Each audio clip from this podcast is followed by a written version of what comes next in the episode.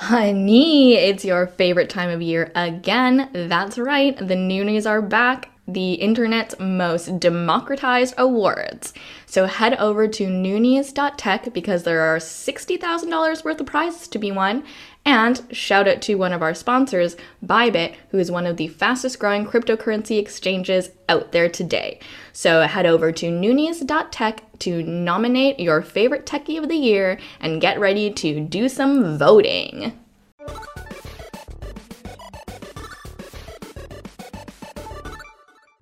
The world is pretty much what she remembers, all burnt up and pallid, like someone came along with a sponge and soaked up all the color and the moisture too, and left everything gray and bone dry. But she's glad to be back. She's missed the structures of man, which are pretty wondrous when you put your mind on them. Those tall brick buildings with all their little rooms and closets and doors, like ant colonies or wasps' nests, when you open their paper shells. She was in Orlando once when she was little, and she remembers standing at the bottom of this terrific tall building and thinking that civilization's got some crackerjack people working for its furtherance, and kicking at the base of the building with her foot to see if the whole thing would topple over, and seeing that it didn't and never would. Hello, everyone. Welcome to another Hacker Noon podcast. I'm here today with a special guest named Josh, who writes under the pen name of Alden Bell, the author behind the zombie novel series The Reapers Are the Angels and Exit Kingdom. Josh has also written novels outside of the zombie genre, such as Hummingbirds and When We Were Animals. Thanks for uh, coming on today, Josh. A pleasure. Thank you for having me. So, uh, to begin, uh, if you wouldn't mind, could you tell us a bit about your road to becoming a published author, which I'm sure a lot of aspiring novelists would love to hear?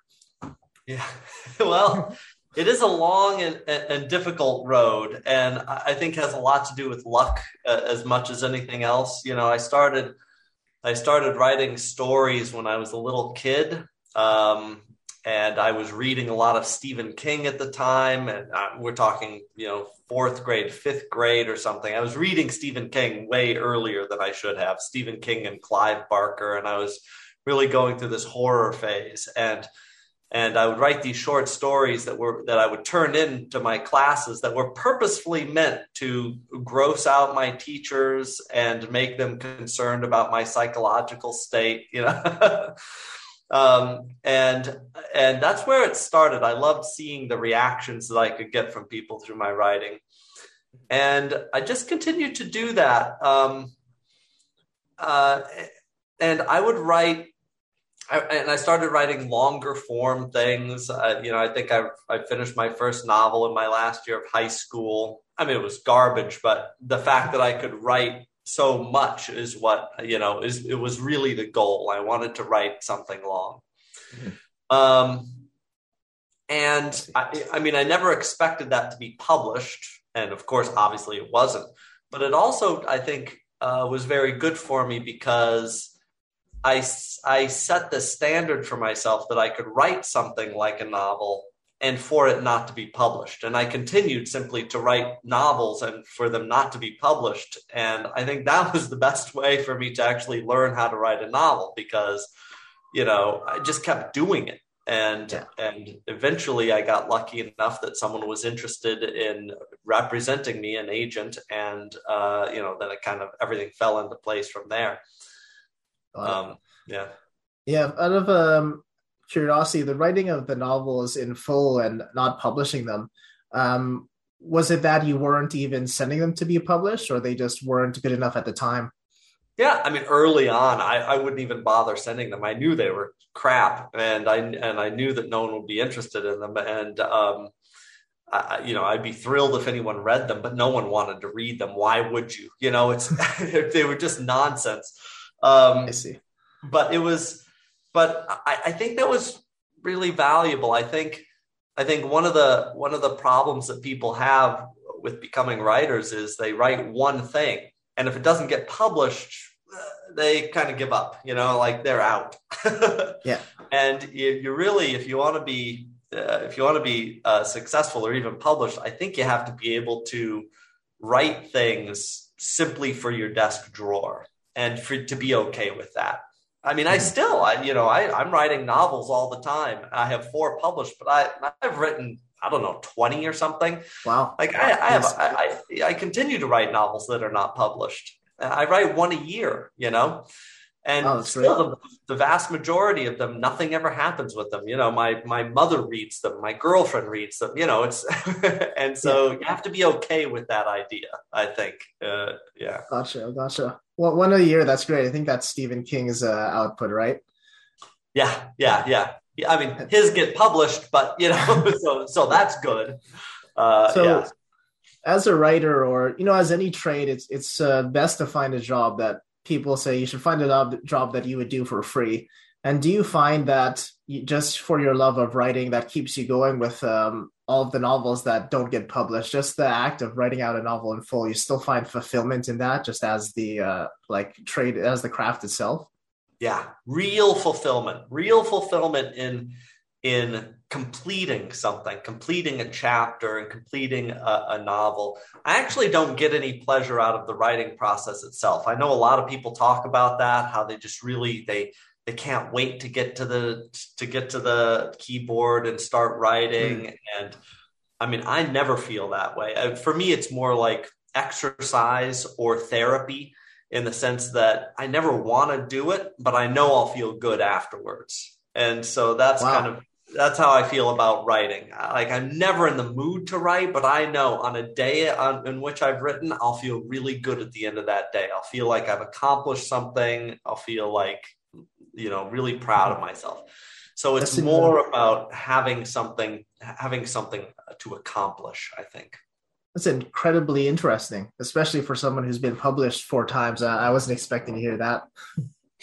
I know, right? Well, it's really, you know, um, I, I, find that the right. I find that the that the, the people I know who are who are who are very successful they treat it they treat writing almost like a job. You wouldn't think that but they treat it like a job. Like they get up in the morning and they go to work writing. They don't want to write they they don't look forward to it. It's like oh my god what am i going to do today? And it's like a it's, it's like an office job essentially. Maybe better than better than some. But uh, the ones who are the ones who are i mean more successful than i am too are the are seem to be the ones who really have a very business mind about it Got it. Got it. Very cool. Well, why don't we move on to your success, which is uh, how I got to know you and your novel, The Reapers Are the Angels. So, could you start by telling us why you chose the apocalyptic genre? So, uh, that was really inspired by. Um, by it has two different sources of inspiration. One of which was um, as you're talking about, like the the post apocalyptic zombie genre, which I've always been fascinated by. Not so much by books that I've read about it, because I haven't read that many books. I haven't read many zombie books, and I ha- I haven't even read many post apocalyptic novels, other than maybe Stephen King's The Stand, something like that.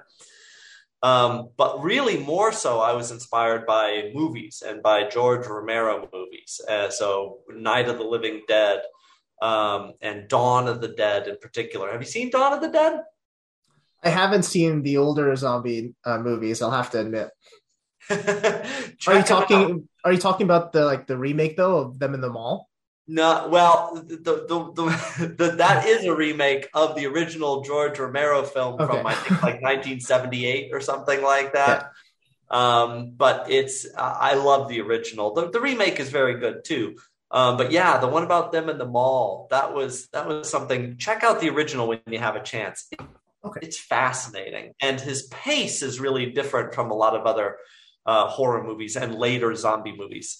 I was kind of inspired by that. And then I was also inspired by Southern Gothic novels like what you're talking about Cormac McCarthy, Daniel Woodrell, Tom Franklin. There are all these wonderful writers of the Southern Gothic.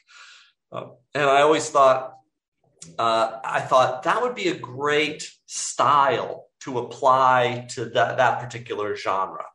You know, the Southern Gothic, the, the, the big epic style sentences combined, you know, but very dark, combined with the, the genre of the, the post apocalypse and the zombie world. And so that's really, those were the two influences that came together in, in, in these two books that I wrote. And um, normally, when I find people who write in genre, I would I would expect them to write just in that genre, but obviously you don't because you've written novels outside of the zombie genre. What about the apocalypse, post-apocalyptic genre or the zombie genre itself attracted you to write a story within it? What uh, what what like strengths of the genre do create a good story in your mind?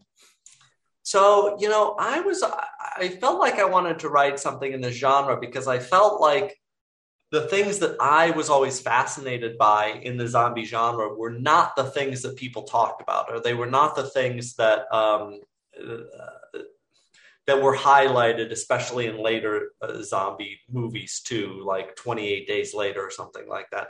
What I was always really fascinated about, especially with George Romero films, is that there was this fascination with the the, the potential of a of a decimated world. Not that there was not a, a, fixation on the disaster of the decimated world. There's a fixation on the potential for the regrowth of the decimated world. What i loved about dawn of the dead is you had this wiped out mall crawling with dead people.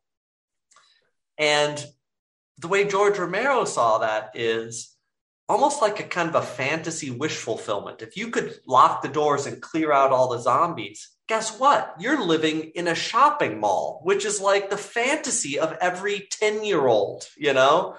Like, oh man, I wish I could have this place all on my own. You get a little bit of that in of that later zombie movie, um, Zombie Land or something. The idea that, my God, if I could just shut down Disneyland and just be at Disneyland myself, wouldn't that be amazing? And I love that some of these these post-apocalyptic um, stories they hinted at that a little. The idea of the fun, the potential for for what you could do in this barren landscape, not just the misery, but but the but the um, the thrilling excitement of being out in you know being in a, in a in an urban landscape, but it's also a wilderness. And so I really wanted to highlight that. And so, you know, I created a character who was much more comfortable out in this wilderness than in some kind of, you know, uh, some kind of new society or something like that. For sure. And um, all those elements make for a good story from a writer's perspective, but not just about novels, let's say films, TV. What do you think about the genre attracts the readers and the audience itself? Because the success of not only your novels, but The Walking Dead, The Black Summer, the Dawn of the Dead films, the remakes. There's obviously something about it that attracts the masses, you know? Mm. Um, and you hinted at it a bit with the idea of um, you owning the world, you know? You can go to a shopping mall and grab whatever you want, but are there other parts of the genre you think are just uh, inherently attractive to us? I think, uh, you know, I think uh, if you think about other monsters, if you think about monster genres, zombies are kind of they're not kind of they they are unique in the sense that they're they're they're not individual. I mean, you never see a zombie movie about one zombie. Zombies are not a creature; they are a situation, and and I think that makes them unique in the pantheon of monster films, um, where where I, I, love the idea that even just one zombie is not that much of a threat. I like the idea that zombies are only really a threat in packs. I mean, well, it's it's one of the reasons why I like the earlier manifestation of zombies, the slow zombies, because as soon as you hit these fast zombie movies, then one zombie is a threat. And I feel like for me that takes away the uniqueness of the zombie uh, genre. But I, it, I I think for a lot of people that is part of the fascination that the stories also they don't have personalities. They're, they're not like vampires. They're not like werewolves you know? They don't have personalities. They're just a background. And i think that is very interesting to people too. And it folk it highlights the human stories that take place in the foreground. Um, so the zombie threat is always just a situation. It's always a background. And it allows for i think more human stories. I agree. Totally agree and um, as part of the genre, I think uh, you know any reading or any film watching, part of it is the escapist aspect of it. And what's more like escapist than a post-apocalypse where no one else is there, right? Do you think that um, you wrote this with that in mind? And do you also think that people like the genre because of the strong um, escape it can provide? You know, I think it's certainly something that I am fascinated by, but I'm also very much an introvert. I'm also very much the idea of being alone in a shopping mall sounds great to me. I think there, are, I know a lot of people for whom that would be a nightmare. Um, but uh, you know, I think for a lot of people, that idea of, I remember the original Walking Dead poster from the first season was one guy on a horse riding down an empty freeway toward Atlanta or something like that, right? And yeah. that was the poster. And I think it's that. I think it is that that sense of of you know like being alone in a vast landscape that's very appealing to a lot of people especially mm-hmm. i mean i don't know you're in tokyo i'm in new york the idea of being away from mobs of people, I, I, think, is very appealing to, to certain people given their situations. You know, everyone I see on the subway every day would would kind of love to be in a, a post apocalypse. yeah, of course, of course, very interesting. And um, we both have a shared love for Cormac McCarthy's The Road, and um, that's often hailed as one of the most depressing books of all time. But I remember the first time I finished reading it for the first time, I, I, felt that it was strongly about hope. but It was pretty much a book that was about hope in a hopeless world. Mm. Um, with your own book, do you try to inspire such themes that are like common in the post-apocalyptic genre, or what themes or uh, elements did you want to inspire in the Reapers?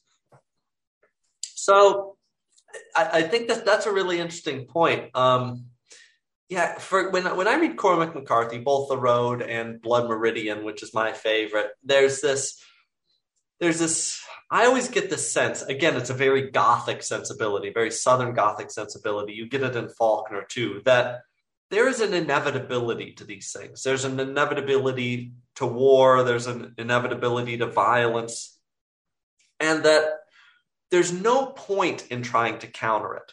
So uh, when I read Cormac McCarthy, I think, I don't know if I think hope, but I think there's this there's this acceptance of what the universe is, and and there's no there's no he doesn't allow for magical thinking about seeing it any other way but that if you can accept if you can acknowledge that that that the, the that the universe is violent that the universe is is is you know that death is inevitable that war is inevitable that violence is inevitable then you can then you can live in that world in in a content way right?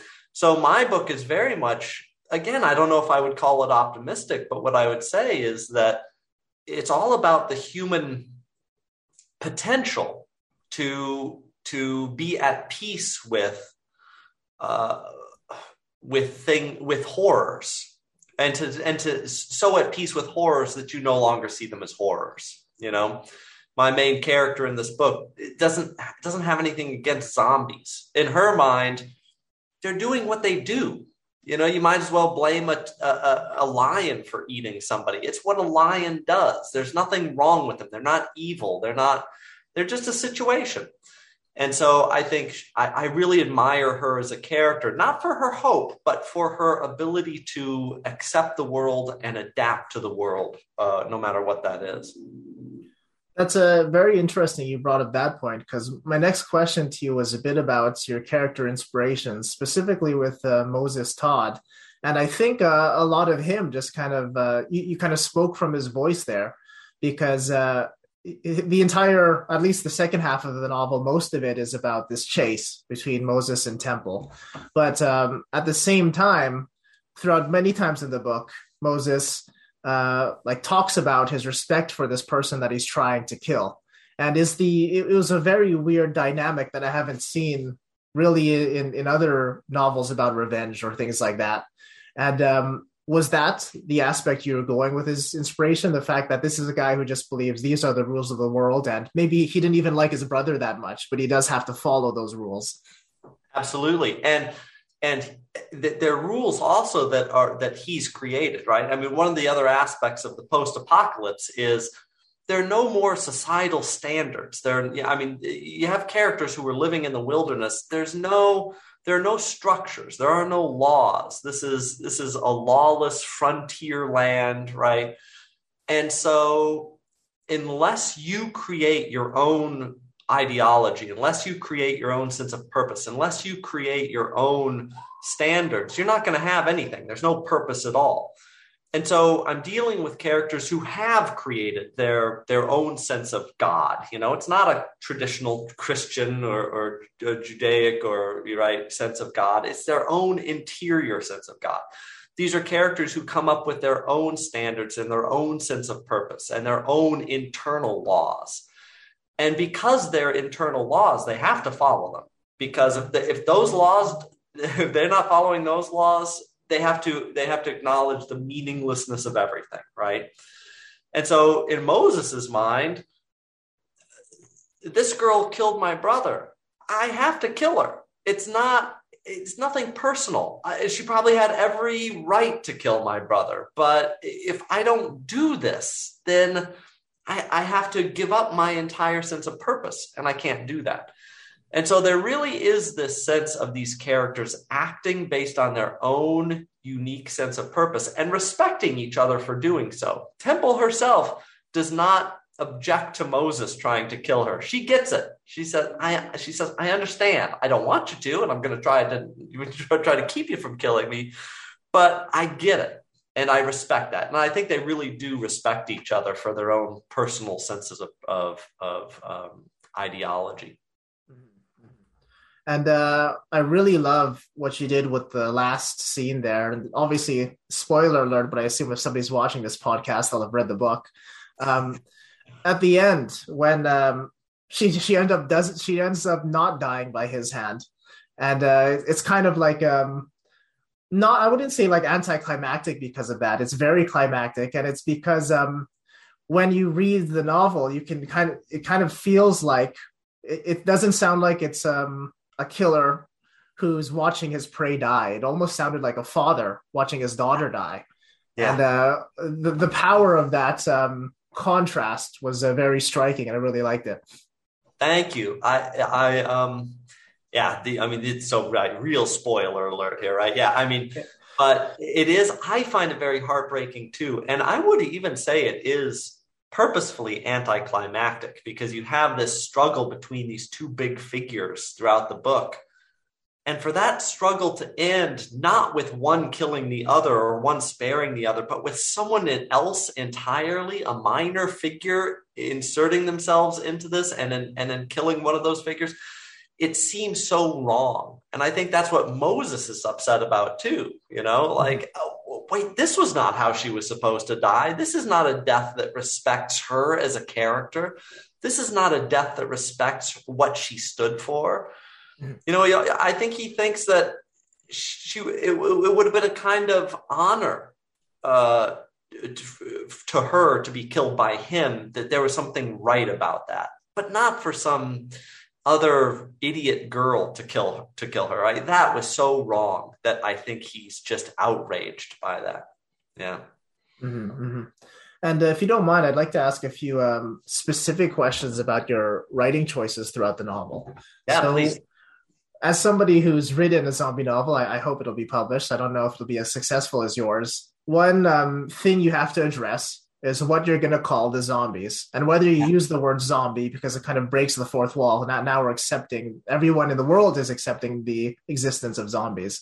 And you right. went with the word meat skins. And I was just wondering why you chose that. So, you know, uh, that actually, um, it's not a word that I came up with. It's a, it's um, it's a word that of all places it comes from uh, this book by Zora Neale Hurston called Their Eyes Were Watching God, which is this great piece of Southern literature from, from the first half of the 20th century. It's a wonderful book. It's very sweet. And uh, I mean, and, you know, and at one point, someone just uses that term to talk about human beings. You know, they're just, they're just meat skins playing around the toes of time. And, mm. and and there's no zombies in that book, but I just love that as an expression for human beings that we're just skins of meat. And I thought, I thought that's a good name for that's a good name for zombies, but it's also because it's also a good name for human beings. and you know it's it's one of the actually many references to southern literature in the book so um, so that's actually where that term came from very cool and uh, another thing i thought of that um, you have in this book that's very uncommon in the genre i'm pretty sure it's the first time i've ever seen it you have um, this group of humans that actually are eating the zombies to survive i don't yeah. think i've ever seen any other film or book in the zombie genre do that and I was wondering uh, where that came from, or if you just decided to do that randomly, or what the purpose behind that was. Well, so when yeah, I think whenever you you probably felt this too when you were writing yours. Whenever you write something in a, in a pre-existing genre that has a lot of stories associated with it, you feel some obligation to try to find some new angle on this. You know, even if it's just a little thing. So that was that was one I thought, well, you know, maybe there are hunters out there who are hunting zombies, and why couldn't you eat zombie meat? You know, probably doesn't taste great, but if you cook it right, whatever.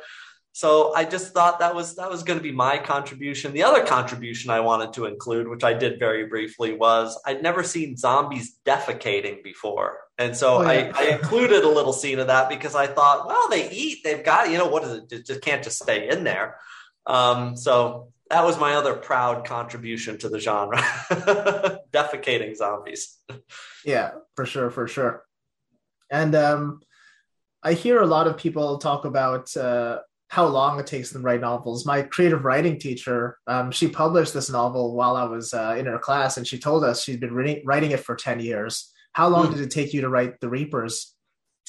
It took me about a year. All the all wow. the books take me about a year. Um, it's you know i but I, I, mean i'm a i'm a high school teacher so i i have summers off and i get most of my writing done in the summer and then i just kind of finish it up at the beginning of the year. And that's that's kind of my pattern. Um, but i really force myself to you know i do a quota of pages every day during the summer you know and i just write six pages a day five days a week. So it's 30 pages a week and yeah, I just force myself to do it. mm-hmm. And you know, if, uh, I find if I approach it that way, then I can get through a book. Mm-hmm. Um, another big decision you made, a creative decision you made, you chose not to show the patient zero. You chose not to show like the the reason behind this zombie outbreak and what caused it. Um, I'm, I'm just uh, curious to hear your thoughts about why you went with that decision, or if it just came to you. You know what? It's it has become more common, but if you if you uh, treat yourself to those original George Romero films, it's something that he actually he he I got that from him. We do not see the patient zero. This thing just starts happening, and people mm-hmm. speculate about it, but I, I really love watching those movies because you can tell as a, as a director and as a storyteller, he's not interested in, in what started this. You know, it, it almost gets to the point where where you feel you have to do it because because you have to have an explanation. But I love the idea that you don't. You know, it's just a it's just a formula. Make up whatever you want. You know, it, it doesn't matter. Uh, toxic chemical war, the the moon too close to the atmosphere. Uh, it almost it's like it doesn't matter. You know, fill that in as a as a reader. That's not an interesting thing. Then it never was interesting to me too. I found in in other zombie movies, I really didn't care how the zombies got to be zombies, and so. I got, just kind of followed my own, you know, I, I wrote to myself as the audience there. And I think that's the best thing you can do in anything you write too, is write the book that you would like to read. Totally agree. I totally agree, and and I agree with um, like the idea of patient zero or what caused this thing in the beginning. Um, it's not that interesting, and as a writer, you kind of just want to get into what is interesting to you. Because if it's not interesting to you, how's it going to be interesting to somebody else? You know? Right. Right. Yeah. Exactly. And uh, talking more about writing in general, why is writing important to you? Um, uh, I I think in part I, I, I live a very I live a very very internal life, and I think a lot. I, I think everybody does to a certain degree. Um, but I have you know I've always been a kind of an introvert. I always uh, you know, and I always feel like I have I have whole worlds going on in my brain that that I don't really communicate to a lot of people outside myself. Um, so for example you know i'll write these books and i don't really talk about them to anybody. And i have friends who will say you're publishing another book and you wrote this you know we were having dinners we were we were going out together we were going to disney world. And you know you never talked about any of this right? Like this was going on in your brain that whole time? And i'll say yeah yeah. You know like i feel like i have this real this real internal um uh, this real internal world that I think this is the only place for it. The, the, the page is the only place for it. Um, and so, in part, it's to get something out of me that is in there that I want to at least record. Um, and in part, it's also, I think, because I love reading and I love stories and I love watching movies. And I think people become writers and filmmakers and musicians because they they consume art and they think, "Ooh, I love that so much. I want to be on the inside of it. I don't want to just be consuming it. I want to be doing it." Right? I, I would read books and I think this book is changing my life. I, I love consuming it. But also, man, if I could produce something like that, that would be amazing. Mm-hmm. Um, so I think it's the I think it's a kind of a logical progression from just being a, a, a real passionate consumer of art that you eventually begin to want to make. For sure, for sure, and I think um, at least personally, I feel that way about your book as well. Like I read this and I thought, okay, there is somebody here who is trying to, um, I would say, write literary zombie, but more importantly, like write a zombie novel that's good in itself, not just it's a zombie novel and therefore people are going to read it because people like zombies. You know what I mean? Well, that's very nice. Thank you. Yeah. And that I, I, that that uh, I appreciate that particularly because yeah, I see it as a Southern Gothic literary novel more than I see it as a zombie novel. Yeah, mm-hmm. I agree. Mm-hmm. So one question I've been uh, wanting to hear, of course, is what is it like being a writer in 2021? Is it everything that the biographies of Stephen King and Nicholas Sparks and all these big names said it would be? Is it the dream come true that was promised to us? Well, uh, you're asking the right person because I'm right up there with Stephen King and Nicholas Sparks. I mean, well, let's let's be honest. This is a, a, my experience is very different from those two. Right? Um, you know, it's to have a book with your name on it is so gratifying. And to just get those copies in the mail and to and to have people write to your website as you did uh, you know and to say i liked your book. There, there's something so immensely gratifying about that. It's it's a really beautiful experience.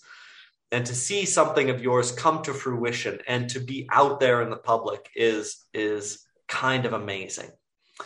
Um it is uh, it is on the other hand constantly um, disappointing and frustrating and uh, you really have to endure rejection right? Like I, you know i am very proud of the four novels that i had published but you realize that with those four novels published i endured the rejection of 20 right? And so and so and, and, even after i started publishing you know i think people have this sense you publish one novel then you publish the next one and the next one. No i've written like 10 novels since my first one and i've had three others published right? So it's still a situation where i write these novels and they're rejected and they're rejected. And every novel that i write is like starting over again you know? I, you don't feel like you're making any progress in the publishing world. It, it can be very discouraging. And if if I were in it for the money, if I were in it for the success, if I were in it for the recognition, I would have been out of it a long, long time ago. So for me, it is immensely gratifying, but it only really works if I would be doing it anyway, which I would. I would be writing these things anyway, whether they got published, whether they, you know, whether I got to do podcasts about them or not, I would be doing this anyway the fact that I get to do this stuff is wonderful. It's really, really nice. I have a, a few questions about that, and uh, one personal one is: When do you decide that okay, I've uh, I've written this novel, I've I've sent it to a few publishers, it's been rejected whatever amount of times. Now it's time to move on. How do you make that decision where something you spent months or longer than writing, it's time to just let go of it and let it be in your drawer rather than try to improve it, try to send it to another publisher? How do you make that big decision? Well, generally, honestly, that's a that's a, a decision that your agent makes. In other words, for the most part, you are not sending your your manuscript to publishers. Uh, you are sending your manuscript to agents, and the agent, if an agent picks you up, they will take over the process of sending it to publishers, and then the agent will tell you, "We've sent this to enough publishers. Uh, this one's not going to go." what else do you have? that's a that's a heartbreaking conversation to have, but yeah. I've had it a lot in my life. Um, gotcha. Um, yeah, and I mean, if you are sending it to publishers on your own, first of all, that's that's going to be much more difficult, and you are going to get a lot of rejection. And then you eventually, I think, just kind of, you know, you do kind of give up on that book, and you start the next one you know if you, you, you just think all right let me let me write another one let's see if that one does better and then you know you write another one after that um and you know i always thought well maybe i'll come back to these maybe i'll come back to these once i become immensely successful i'll have 20 books here ready to go um, and maybe that'll be the case one day. I don't know. I hope so. I, am keeping my fingers crossed. That would be great if that worked. yeah. This is a, a two part question. And the first part is Are there any plans to make a movie of the Reaper series? So, you know, it was, it's been optioned a couple times. Um, though I, I, think you know frequently books are these books are optioned and nothing is ever done with those options though currently it is it is uh, optioned by um, by Aisha Tyler, who is uh, a wonderful actress, um, and uh, she's uh, she's a director. She's just kind of this, you know, uh, master of all media, and she is being very active in the process of of uh, she would like to turn these books into, I think, a streaming series. Um, and so she is she's working on it. She's working hard on it. Um, but everything is slowed down in the industry right now because of COVID and now the you know there are strikes. So everything is a little wonky right now, but it is in the works. It is in the works, I, and I, and you know I hope it comes through. Same here, same here. That's uh, incredibly exciting. I wasn't expecting to hear that there was something in the works. I'm really hoping that happens for you. Yeah, thank you. Yeah. Me too. Talking about um, uh, a funny thing you said was uh, how you're not like Stephen King. You're, you're not at the level of that uh, fame and glory or whatever. Um, and one question I have is why do you think um, these novels are not as popular as they should be, in my opinion? And when I say they should be, it's because of um, when I chose the zombie genre, I knew the immense popularity of the zombie genre. I knew the millions of people who watched The Walking Dead, Zombieland, as you said, Black Summer, the new Netflix series. Um, there it was popular enough that The Walking Dead made novelizations that are purchased by um, hundreds of thousands, if not millions, of people. And um, it was a bit discouraging because I read these books, and uh, in my opinion, yours is much better than theirs. And uh, I was expecting The Walking Dead to be a lot better uh, than than it was, but but it wasn't.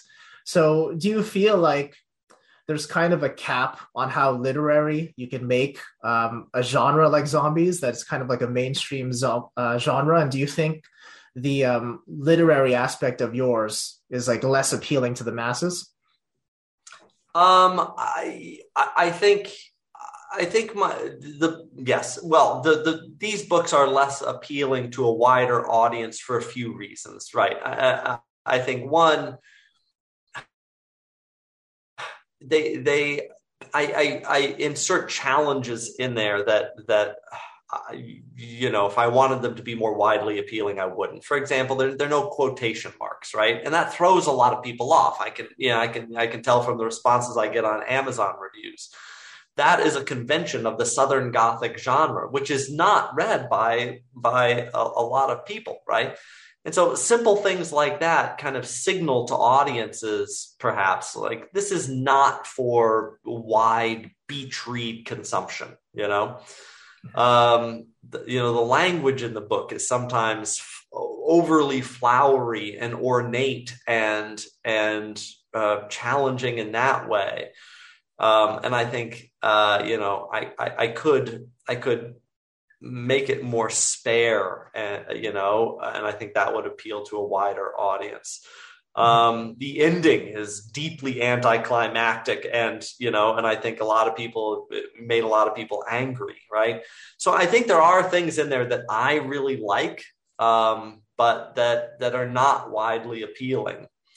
Um, and that does keep a, a larger audience uh, away from them. But you, you know I, I can only do what I can do, and and there are plenty of people out there who can who can write for wider audiences, um, and and good for them. They're they're doing well at it. But yeah. I really, you know, I, can only write the kind of books I can write, and so, um, yeah.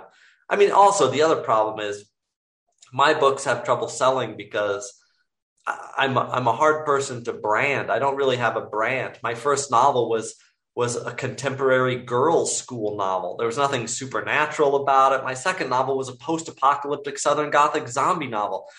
I mean, it, w- it was deeply problematic for my agent, my editor.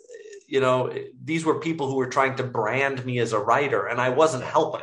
And so the fact that I'm all over the place in terms of my genre, the fact that I'm all over the place in terms of my writing style, does not help me become the kind of writer who is who is consistent enough that that audiences know what to expect with everything right? Like with stephen king if you like one book you'll probably like the other ones because they're pretty consistent in how they're written.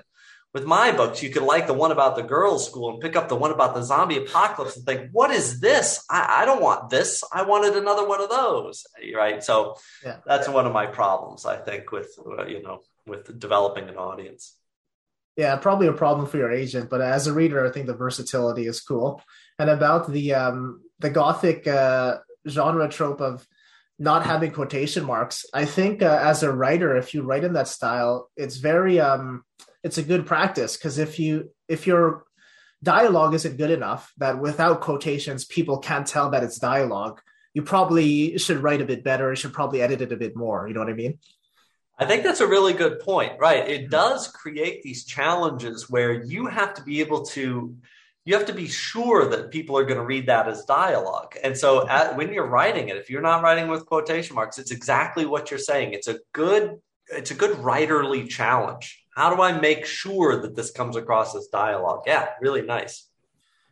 Very cool. And when I asked the question about what, what it's like to be a writer in the 21st century, yeah, you had a really great answer. And even the answers you gave me in my emails, I was quite surprised to hear them because in even in college, our professors talk about the death of print publications, the death of uh, the literary magazines. So I was wondering if um, you had insight into the process of getting published and if it's changed now that we're in 2021 but your answer was quite um, archaic i would say where it's it's still the matter of you should probably find an agent if you're going to get serious about publishing novels. So that's still the case you'd say in your experience definitely if you if you're going for print publication uh, yes absolutely um, there are other ways to to get your novel out there. You can self publish. You can you know you can go on Kickstarter and have someone fund your novels, right? I mean, there are lots of ways you can get them out there. But if you want to if you want to go for traditional print publication, you got to go through the traditional routes actually, and that hasn't changed that much. Um, uh, yeah, it's uh, uh, unfortunately, and it, and it is a brutal process. It's a brutal process. I'm a. I think it's that's a bittersweet uh, realization for me. I'm kind of um, it's bitter in the sense that it's it's still going to be difficult for me to get published or for anyone to get published, but it's sweet in the sense that this part of the industry still survives. So when you if you ever do get published by a, a traditional publisher, there's a different sense of gratification or a different sense of recognition than of course just publishing yourself or publishing it on Amazon or things like that. Yeah Yeah, absolutely. There are. I mean, it's just like with music. You know, there there are so many avenues that you could take independently that that might, that might give you the readership you're looking for but but also if you want to you know if you want to produce music under a major label and have it distributed to you know major places then uh, like in the music industry you've got to go through the, the traditional outlets. I think the traditional outlet is still there in addition to a bunch of other outlets. So you kind of want to you kind of figure figure out what avenue is best for you. It was never that important to me to it was never so important to me to be published that um, that I had enough wherewithal or interest in trying to self-publish. I just thought, well, I'll, I'll, put these things out there. If I can get an agent, fine. If not, then I just won't publish at all. so yeah. for me, it was just like a, kind of an all or nothing thing, you know. And I was perfectly happy for it to be nothing, and it will probably yeah. come back to nothing, so, and which is fine. Gotcha, gotcha. Well, thanks very much for your time today, Josh. That was uh, all the questions I had. I was just wondering if you had any last minute advice for any aspiring novelists such as myself that are still trying and failing, you know, to make it in 2021. I would really say continue to fail, fail a lot. Fail. I mean, that's really what writing is about. You know, I, I have students of writing who say, who say, I'm going to turn this in, but it sucks. And I say, it all sucks. It, everything we write sucks. It sucks. It always sucks, you know, until you work on it enough that you think, all right, maybe this is okay, right? The, the whole process is such a messy one. And it's so fraught with rejection and disaster and disappointment that what you have to do as an individual is, is just find those moments that you that you that you appreciate and that you see as beautiful you know? Find that moment where you write a line and you think oh that is a great line. I am so proud of that line. And then luxuriate in that line. Go take a bath in that line you know? Love that line. Write it a few more times and I, you know i think that's the best way to write. And if something happens with it great. But at least if nothing happens with it you've got that line. And that's that's the important thing. Cool. Thank you. Thank you very much josh. Definitely inspiring uh, for me specifically and where can our viewers uh, reach you if uh, do you have any social media you want to um, plug here, or do you have a, a, new upcoming novel you want people to be on the lookout for? I'm always working on something. Who knows? I'm working on something now that will either be my next published novel or another rejected novel, in which case you won't ever read it. But um, you can always reach me at my website, joshuagaylord.com, and you can send me an email through there. I, I answer all my emails. Or on Facebook. I'm on Facebook too, and so you can uh, find me there. Um, but yeah, I'm, I'm always happy to hear from people. All right. Thanks very much for your time today. We'll talk to you later. My pleasure. Thank you. Cool. Thank you for watching another HackerNoon podcast. Please be sure to check out Joshua's work on joshuagaylord.com and follow him on Facebook. If you liked what you heard today, please subscribe and follow HackerNoon on social media for future episodes. Thanks and see you next time.